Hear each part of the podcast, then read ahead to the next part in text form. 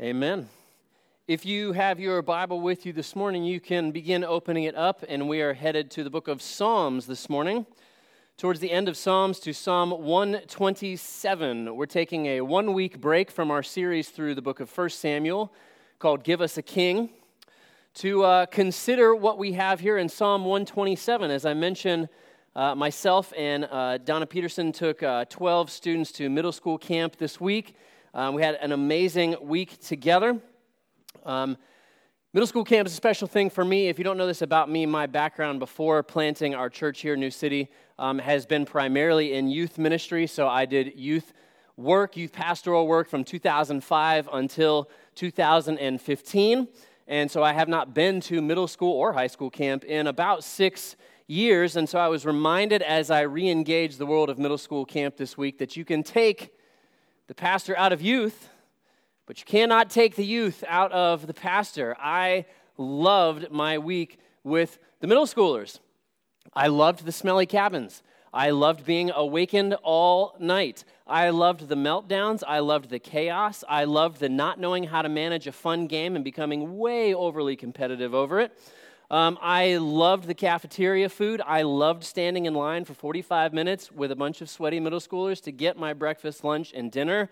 I loved getting up early. I loved staying up late. I didn't love staying up late, but I loved everything about the week, truly. Um, I came back encouraged. Um, I came back refreshed, believe it or not.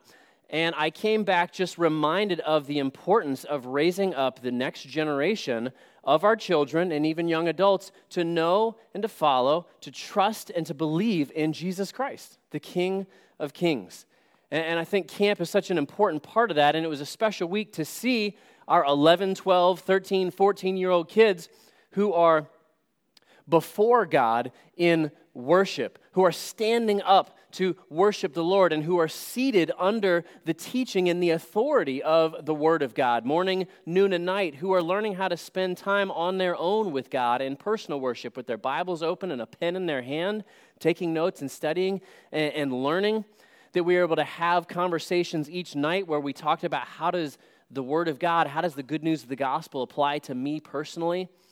A love camp because there's those one on one conversations where you get to see the wheels turning for each one of those kids. How do I take what I'm hearing from God and His Word, and how does that apply to the struggles, the questions, the challenges, the joys, um, the plans that I have for my life? And these are incredibly important questions for 13 and 14 year old kids.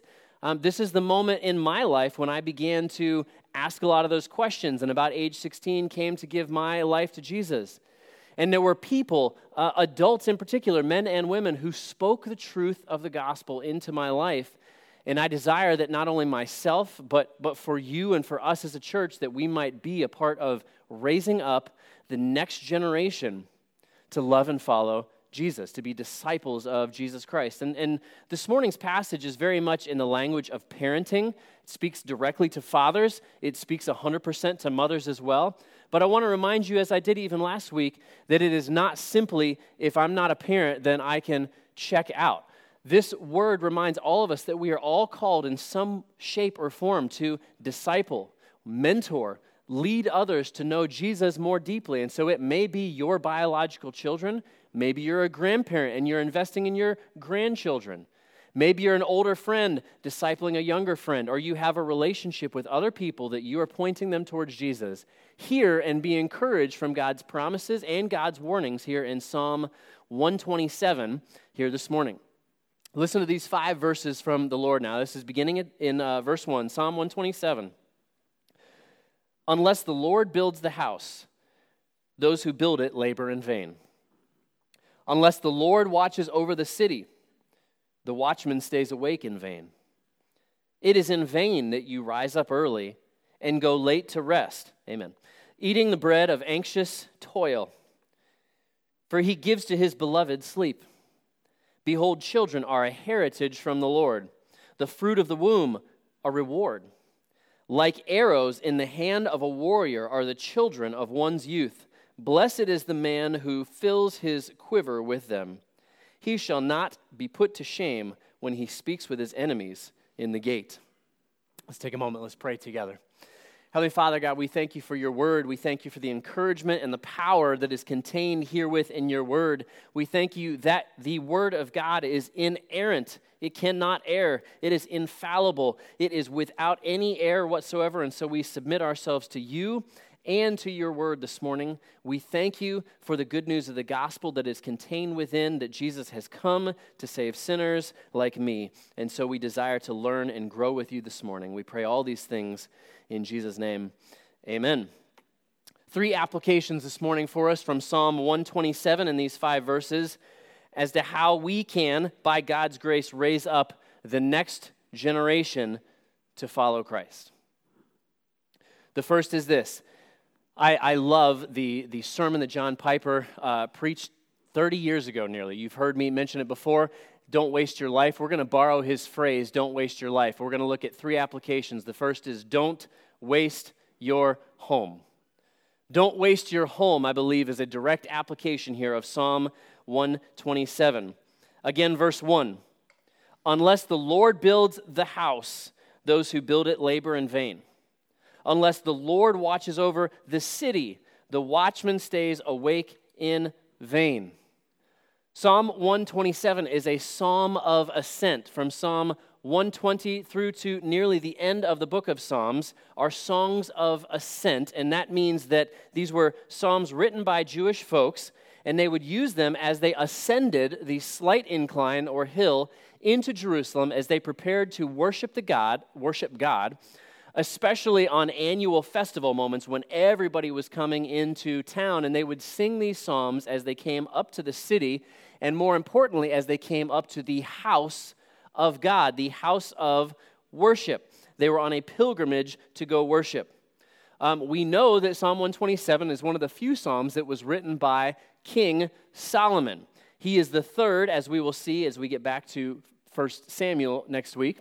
He's the third of only four kings that lead the nation of Israel before it crumbles and falls apart into at least two different kingdoms. So we have Saul, David, his son Solomon, and then his son Rehoboam, in which the kingdom will begin to fall apart.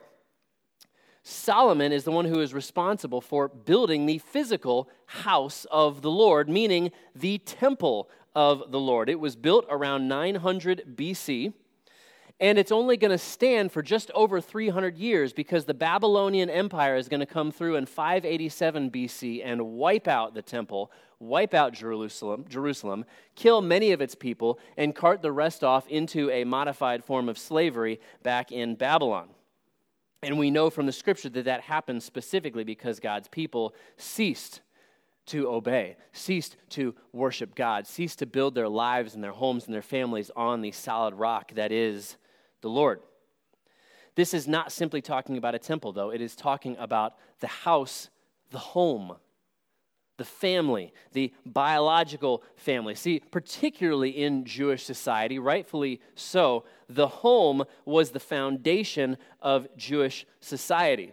The home was the foundation of the city and of the nation. The family was the foundation. Not so in our particular culture, if you are not aware. Um, we are an extremely individualistic society to a fault. Um, just in case you are not convinced that America is an individualistic society, if you are married, I will ask you one question Did you choose your spouse? Most of you, probably the answer is yes. Not so in a non individualistic society and in Israel, right? Your parents were the ones who primarily would choose your wife, choose your husband for you. America has gone full swing the other direction, but what I want you to see here there is that the family is the primary focus in this world. It leads us to a question How does a city crumble? How does a nation crumble? How does a home crumble? Well, again, we know in 587 that Babylon came through and destroyed the walls and burned down the temple and the city. But there were spiritual, as always, there were spiritual reasons behind what was going on for them that we can apply to ourselves today. So the Bible says very simply unless the Lord builds the house, unless the Lord builds your home, you waste it.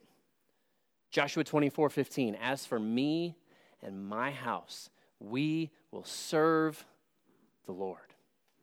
I love that word, that bold word from Joshua. When I was a kid in church, and I'm sure for many of you as well, I learned a song.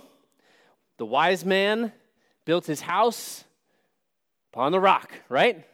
The wise man built his house upon the rock, and so on, and so on, and so on, right? It's built off of the scripture in Matthew chapter 7. The wise man built his house upon the rock so that when the waves and the floods came up, what happened to that house? Stood firm. But then the foolish man, and for all of us who have spent any time in Florida, we're like, are you crazy? The foolish man built his house on what? On the sand. And the hurricane came through, and what happened? It crumbled. Um, at camp this week, interestingly enough, even though we didn't get so much as a breeze from Tropical Storm Elsa here on the East Coast, up there in Gainesville, they actually got a ton of rain, and so the floods came up. Uh, and so we got to tube the Ichetucknee River, which is a wonderful experience that I highly recommend, by the way. But the river was actually at flood stage. It was about five feet higher than I've ever seen it before. The floods are a real thing, and it takes everything out as it comes through.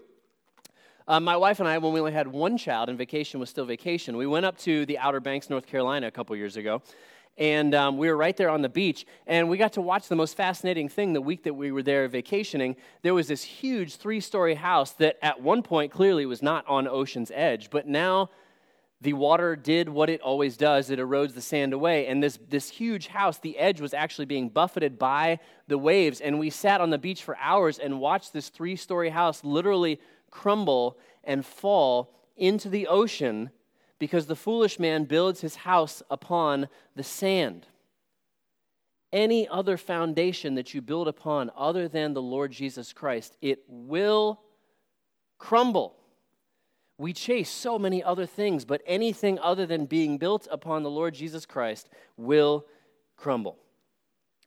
Paul Tripp has an incredible parenting series that I highly recommend for your family or your city group to study called Getting to the Heart of parenting, getting the heart of parenting. Um, and he gives uh, basically right at the beginning, he gives us this idea. He says, Your kids, all of us, were born into a world of authority. That's not a popular notion, by the way.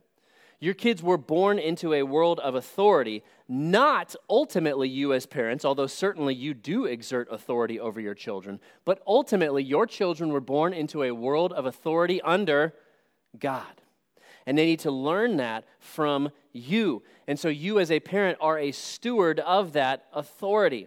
Whether you be father or mother or grandparent, or you again are a pastor, mentor, leader, discipler, we ought to raise our kids, whoever you are investing in, to understand that there is only one authority. That authority is the Lord.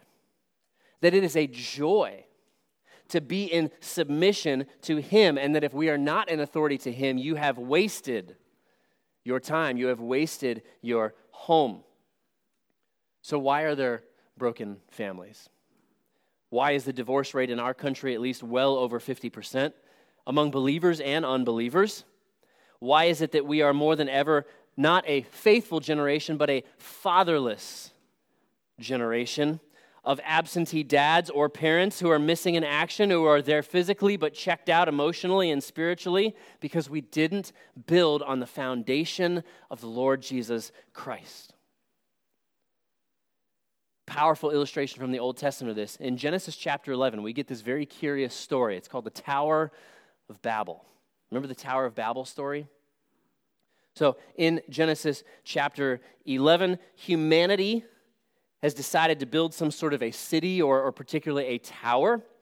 And they're going to do this as an altar or a tribute to the greatness of mankind. We're going to stick it to you, God, and show you how incredible we are. We're going to build a tower all the way up to you, all the way up to heaven, says Genesis chapter 11. Now, in modern times, we happen to know that from here to the edge of the atmosphere is a short 62 mile drive, flight however you choose to get there. 62 miles to get to the edge of the atmosphere. And so we're going to build a tower to the heavens. That's great.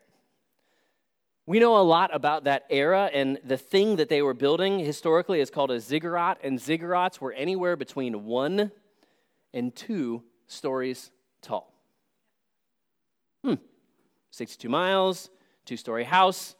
Their arrogance towards authority in that moment manifested itself in a reality of total failure. And we know that the Lord came in and spoke into and changed that situation.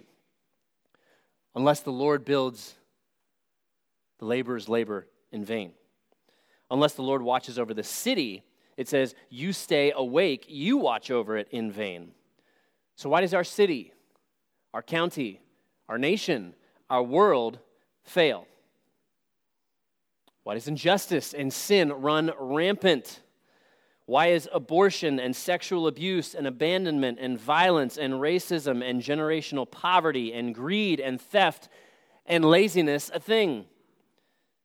Why are dirty politicians and corruption in the city and dishonest businesses and an education system that teaches that there is no God and, more importantly, churches that have forgotten about the authority of the Word of God? Why does it happen? Why does it feel like, especially in the last two years, our society has un- come unglued a little bit? Because we reject the watchful care of a good and loving Father. Unless He builds it, you waste it.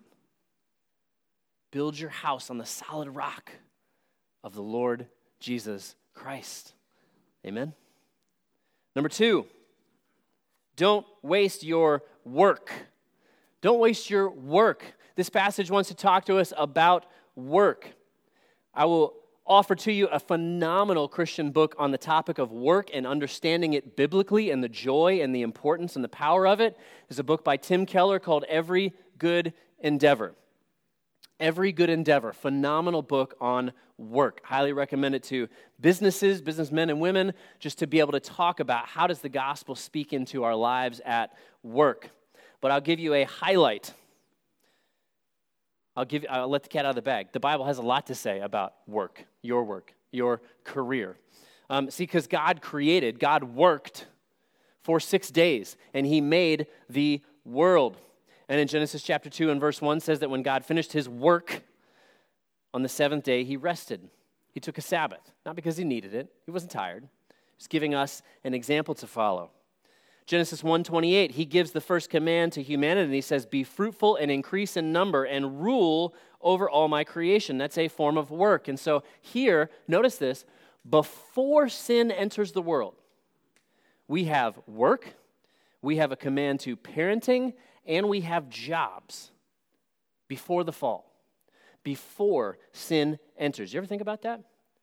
In a perfect world, Adam and Eve worked. It was a joy, it was life giving to work. It was a necessary part of perfection. And then sin enters, and obviously we mess it up just the way that sin messes everything up. But there, by God's power and under his authority, there was glory in work. And we're told here that God rewards, even in a broken world, God rewards us when we work for and under Him. Verse 2 He gives to His beloved sleep, rest. But, verse 2, Psalm 127 and verse 2, this caution it is in vain that you rise up early and go late to rest eating the bread of anxious toil, for he gives to his beloved sleep. It is in vain. Off the top of your head, what other book besides this Psalm 127 did King Solomon write?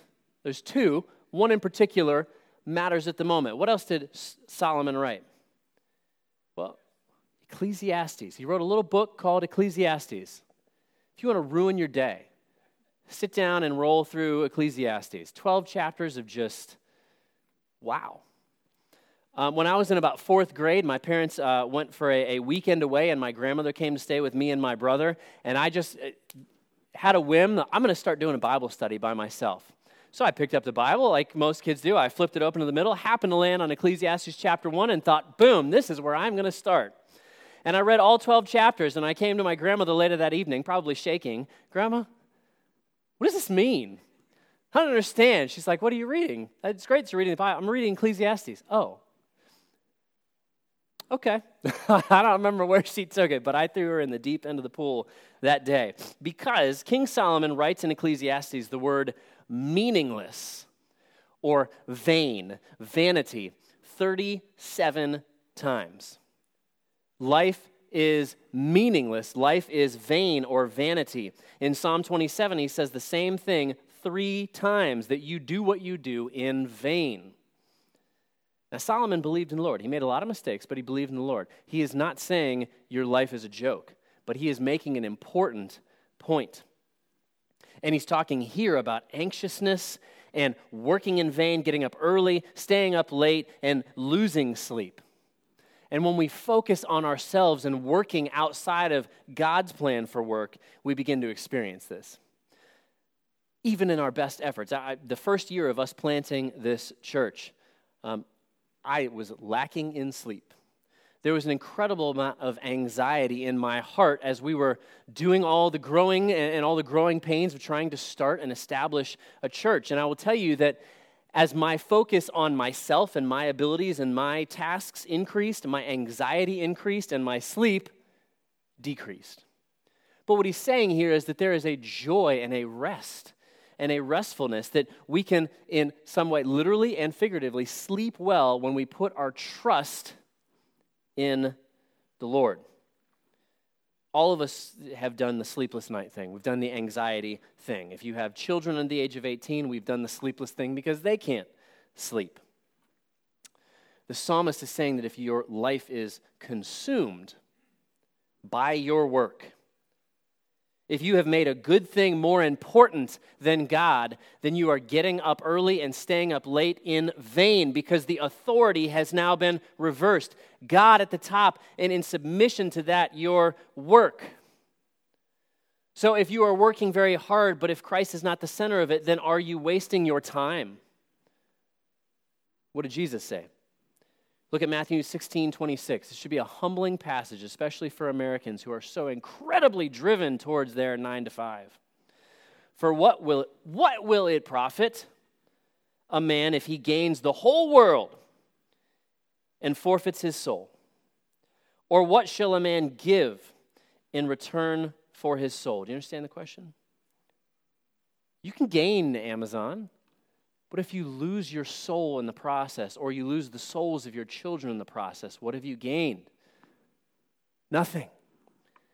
He who dies with the most toys still dies. At home or on the job, your work is wasted if you do it without God. But work done for the Lord is a joy and life giving. And so he describes anxious toil again, meaningless, vanity, wasted life much of what we pour our lives into is useless in the light of eternity. So we should ask ourselves the question what am I really getting up early for? Is it for the Lord or is it for the thing? What keeps me up awake at night? Is it the Lord or is it the thing that I am chasing? What are you killing yourself to accomplish? How does your effort towards your career compare with your effort towards your kids? Something that we must consider. No profession is exempt from the danger of daddies or mommies who chase their professional idols to the exclusion of chasing their kids. My job, pastor's kid, PK, is not a term of endearment in our society, is it? It is a term of scorn. Because there have been so many daddies who were pastors who forgot about their children in the process and actually, as Ephesians says, exasperated their children and pushed their kids away from God by putting the church, their job, their career first, and their kids second. This is not the order that we are given. And so there are kids who maybe are now adults who are victims of a guy who put his job before his children. That's wasted work. Look at Solomon's life for a reference. In 1 Kings 11, we get a summary of Solomon's life. Started well, ended bad. In verses 1 through 8, it says that he traded his wife for the idol of sex. He ends his life with 700 wives and 300 concubines. What? In verses 9 through 13, he traded his children for the idols of money and power. And he didn't pass on his relationship with God to his children. And so the nation of Israel literally falls apart when his son Rehoboam takes control. At home or on the job, your work is wasted if you do it without God. And, and the order of operations here is so clear throughout the scripture the order of priority God first, your family second, everything else, job, career, third. Don't mix them up. Don't mix them up. Third and finally, don't waste your family. Here, the scripture wants to stop, talk very specifically about our kids. Verse 3 Behold, children are a heritage from the Lord, the fruit of the womb a reward. Like arrows in the hand of a warrior are the children of one's youth. Blessed is the man who fills his quiver with them. He shall not be put to shame when he speaks with his enemies in the gate. Children are a heritage from the Lord. Heritage, what does it mean? It literally means a reward, says this verse. It can also be translated blessing or an inheritance. They are a gift, an incredible gift. From who? From God. To who? To you as parents. I cannot think of an uglier word in my own life and experience than the word neglect when we neglect the gifts that we have been given by God, called to stewardship of those children, to love them, to serve them, to care for them, to raise them up to know their good and loving Father. Neglect is the antithesis of all of that. And it begins by not recognizing that our kids are an inheritance. They're a reward, not a punishment. Evangeline woke me up at 2 a.m. screaming this morning. I don't care. She's a reward, she's a blessing. Um, Alana and I didn't get married till I was 30. I've told you that before. I'll keep telling you. I, that was not my idea. It was not my idea to wait until I was 30 years old to get married. Um, I remember almost 15 years ago standing out on the beach talking to a mentor of mine at the time and saying to that mentor, I would trade anything to have a family. It was a deep desire in my heart, and I was absolutely frustrated with the Lord that I had to wait so long for His timing to bring her into my life and then to bless us with children. But my wife and my children are a reward. Amen? They're a gift. My wife is a gift. Wives, your husbands are a gift. Your children are a gift. If you're a single and you desire those things, be patient. God knows the desires of your heart, He will take care of you. If you're joyfully single, praise the Lord. Use that singleness to disciple and invest in others. But they are a gift. The first half of Psalm 127 is about building. In Hebrew, the word is bonim, B O N I M, bonim. The second half of Psalm 127 is about sons, children.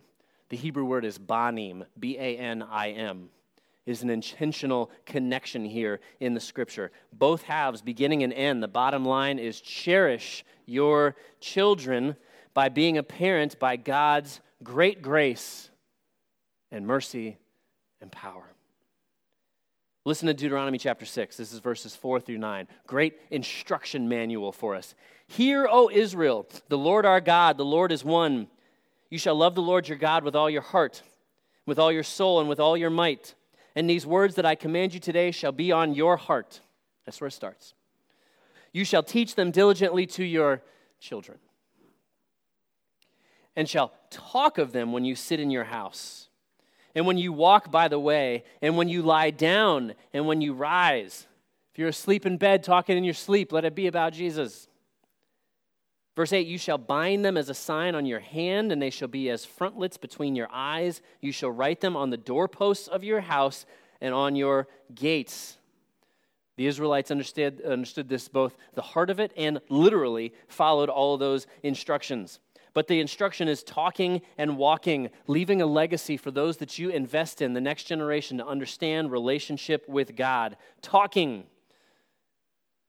is praying to the Lord, responding to His word, talking about the Word of God with your family, sharing with them your testimony, sharing with your family your faith journey, its ups and its downs, your questions and your joys.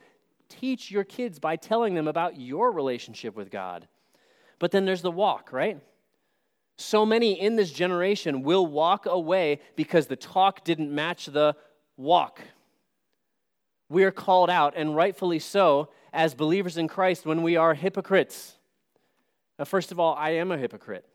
That's why I need Jesus to save me. And hypocrisy in the church and among believers does not in any way, shape, or form invalidate who Jesus Christ is because Jesus was never a hypocrite. But second of all, because of who Jesus is, what he's done for me, and the Holy Spirit that he's placed inside of me, I can, by his grace, begin to match up my talk and my walk. So that when I make mistakes, I can and desire to repent in front of my children and my wife. Talked about that last week. It's worth mentioning again. I can pray in front of my kids. I can read the scripture in front of my kids. I can, when they mess up and they sin, wait, your kids sin? yes. I can walk with them through that process of talking with them about their sin, of punishing them, and when they experience that consequence, I am trying to teach them about the reality of God's forgiveness towards them and my forgiveness towards them. I'm teaching them to talk to God even in the moment of that punishment. Let's pray. I'm teaching them to repent. I can't change their heart. That's God's job. But I'm teaching them what it looks like to come to the Lord and say, God, I'm sorry that I hit my sister again. Please forgive me. Help me to have self control by the power of your Holy Spirit. And they're learning those things because if we don't teach them, who will? Family meals, spending time together. Turn off the TV, throw the phone in the lake, spend time together. Your family needs dinner times together more than they need Disney trips together. They just do. They need time with you around that table so much. This, again, is not limited to your kids. You can be a spiritual father or mother, discipler, mentor. Wouldn't it great to be a spiritual parent and lead someone to Christ? Be a spiritual grandparent, lead someone to Christ, who then leads someone else to Christ. This is not limited to simply your biological children. This is a calling from the Lord. He says, unless the Lord does it, though, unless the Lord does it, it is in vain. This is not do better, try harder. As always, hear from the scripture God knows you need his help. Do you? Are you excited about the fact that you cannot do this on your own? You can only do this by the grace and mercy of Jesus Christ. We want to be a church that rejoices, rejoices in the fact that we cannot do it ourselves because we have a God who is faithful, who can do it for us and in us and through us. On my own, I'm broken. We are helpless.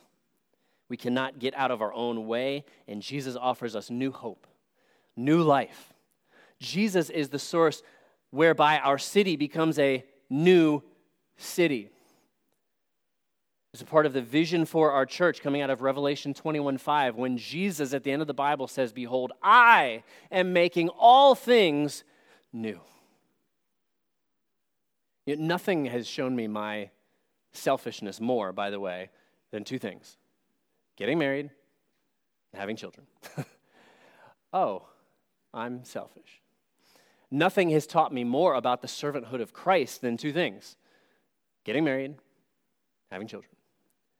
If you are not sure what the idols you struggle with are, look to your children because what they struggle with will inevitably be what you taught them. So I need God's grace for all of this. So, will you put your trust in a God who can do for you what you cannot do yourself, what you will not do yourself? And when you think about your kids or those you're discipling and investing in, remember, again, God loves them more than you do. What a promise, what a joy.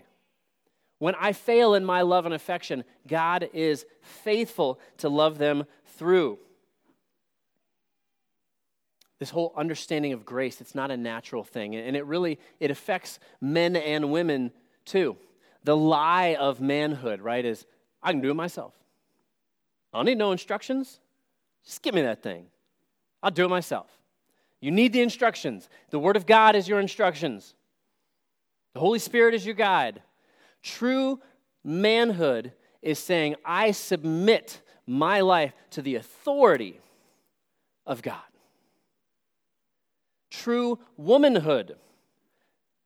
Your culture says, I'm a Miss Independent woman. I need your help. I need no man. You like that? That's good, right? It's not true biblical womanhood. True biblical womanhood is to be a woman after God's own heart. I need you, Heavenly Father. And I rejoice in having you as my Heavenly Father, as my leader.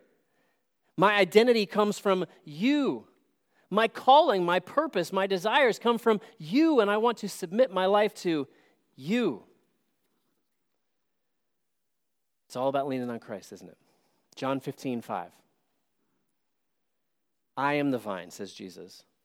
You are the branches. Whoever abides in me and I in him, he it is that bears much fruit. For apart from me, you can do nothing. So maybe today is the day. Lord Jesus, I need you. I've tried to be a branch unattached and it doesn't work. I need to be tied to the vine that is the grace and the mercy and the person of Jesus Christ.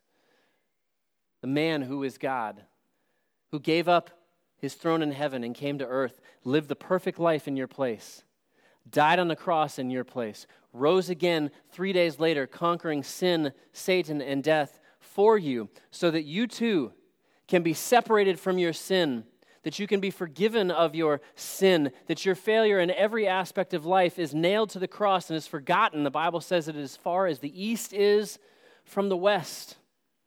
Maybe today is the day that you lay down your self effort and you come to rely on the effort of Jesus Christ, His forgiveness, experience His freedom, His real power, His real life. It's very simple. Lord Jesus, I'm a sinner. Forgive me.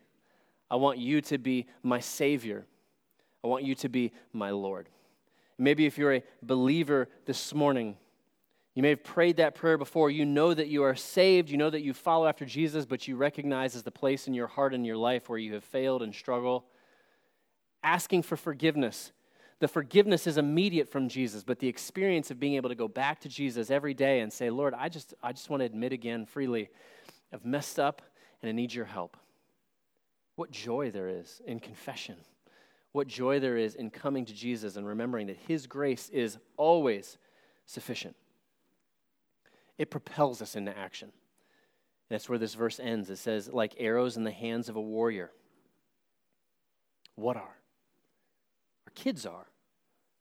Like arrows in the hands of a warrior. What, what does an arrow do? It destroys the enemy. It kills the enemy. It's sent out and it kills the enemy. Why did God give you children? To send them out into battle, to win the victory in Christ, to destroy the enemy with real weapons? No, no, no. With the good news of the gospel. That is the Great Commission.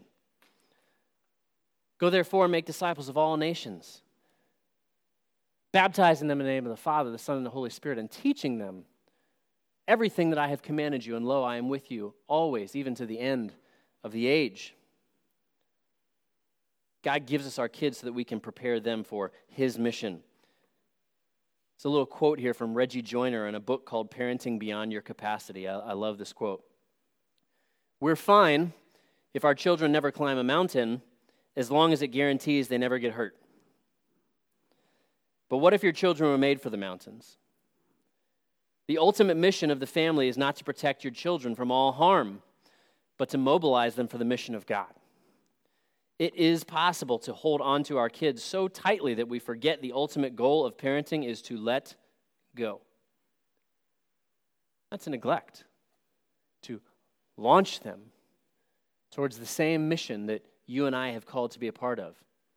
Trusting that God is a good and loving Father. His gospel is the same, His word is the same yesterday, today, and forever. That's why the mission of our church is to glorify God by being and making disciples or followers of Jesus Christ. Blessed is the man and the church whose quiver is full of arrows, disciples who are living on mission for Christ. And then it ends by saying, He shall not put to shame, be put to shame when he speaks with his enemies at the gate. This is a reference to the book of Nehemiah because after Babylon's destruction of Israel, they returned to rebuild their city, to rebuild their homes, to rebuild their families, even to rebuild the temple.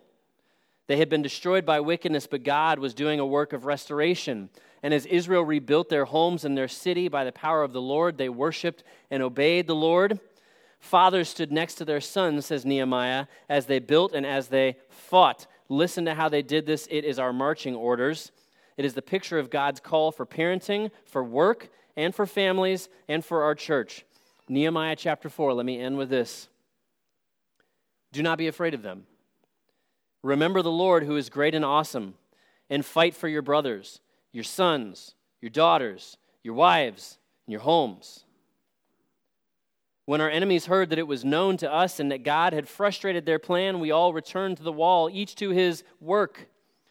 From that day on, half of my servants worked on construction, and half held the spears, shields, bows, and coats of mail.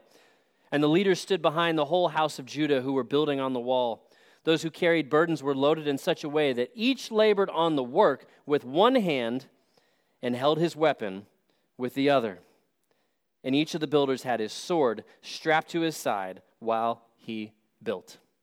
Build your family on the solid rock of Jesus Christ. Amen.